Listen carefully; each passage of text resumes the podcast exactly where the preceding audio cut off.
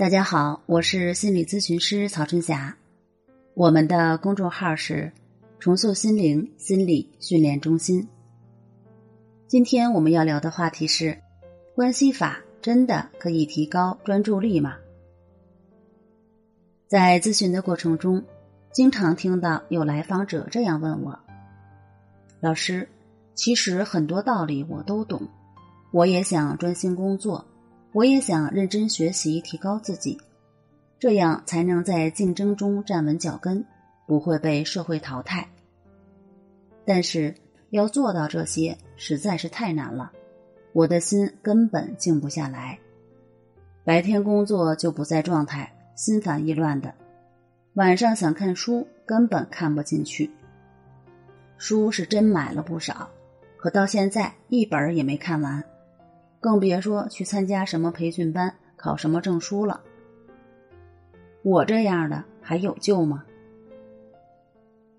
在回答这个问题之前，我们先来看一个小故事。《庄子》中记载了这样一个故事：辛请用木头制作锯，做成之后，看到的人都觉得是鬼斧神工。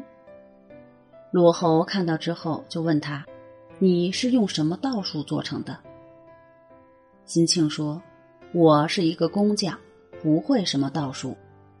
不过呢，我在做剧之前，不敢损耗精气，必定斋戒以平心静气。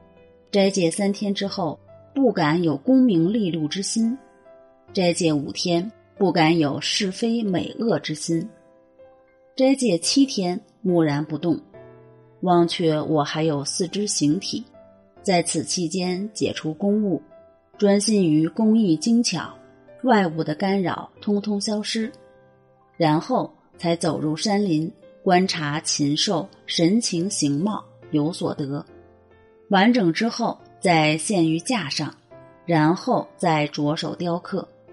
如果不是这样，就罢手。这样以天然木材。和天然具相结合，制成之器就会被称为鬼斧神工。原因正是如此。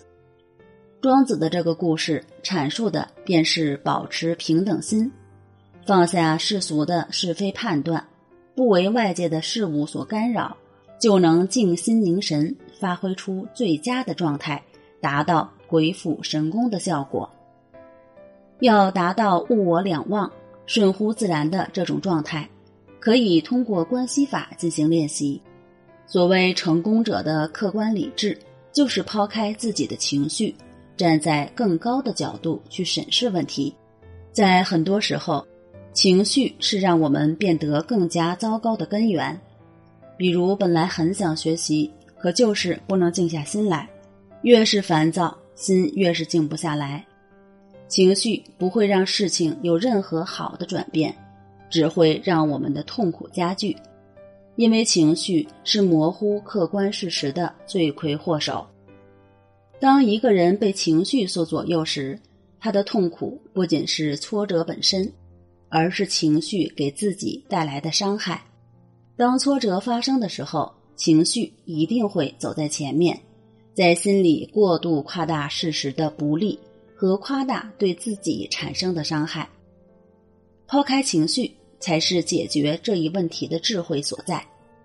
关系法就是通过观察呼吸的方式来提高自己的情绪平衡能力。坚持关系法的练习，每天早晚各一次，每次一小时。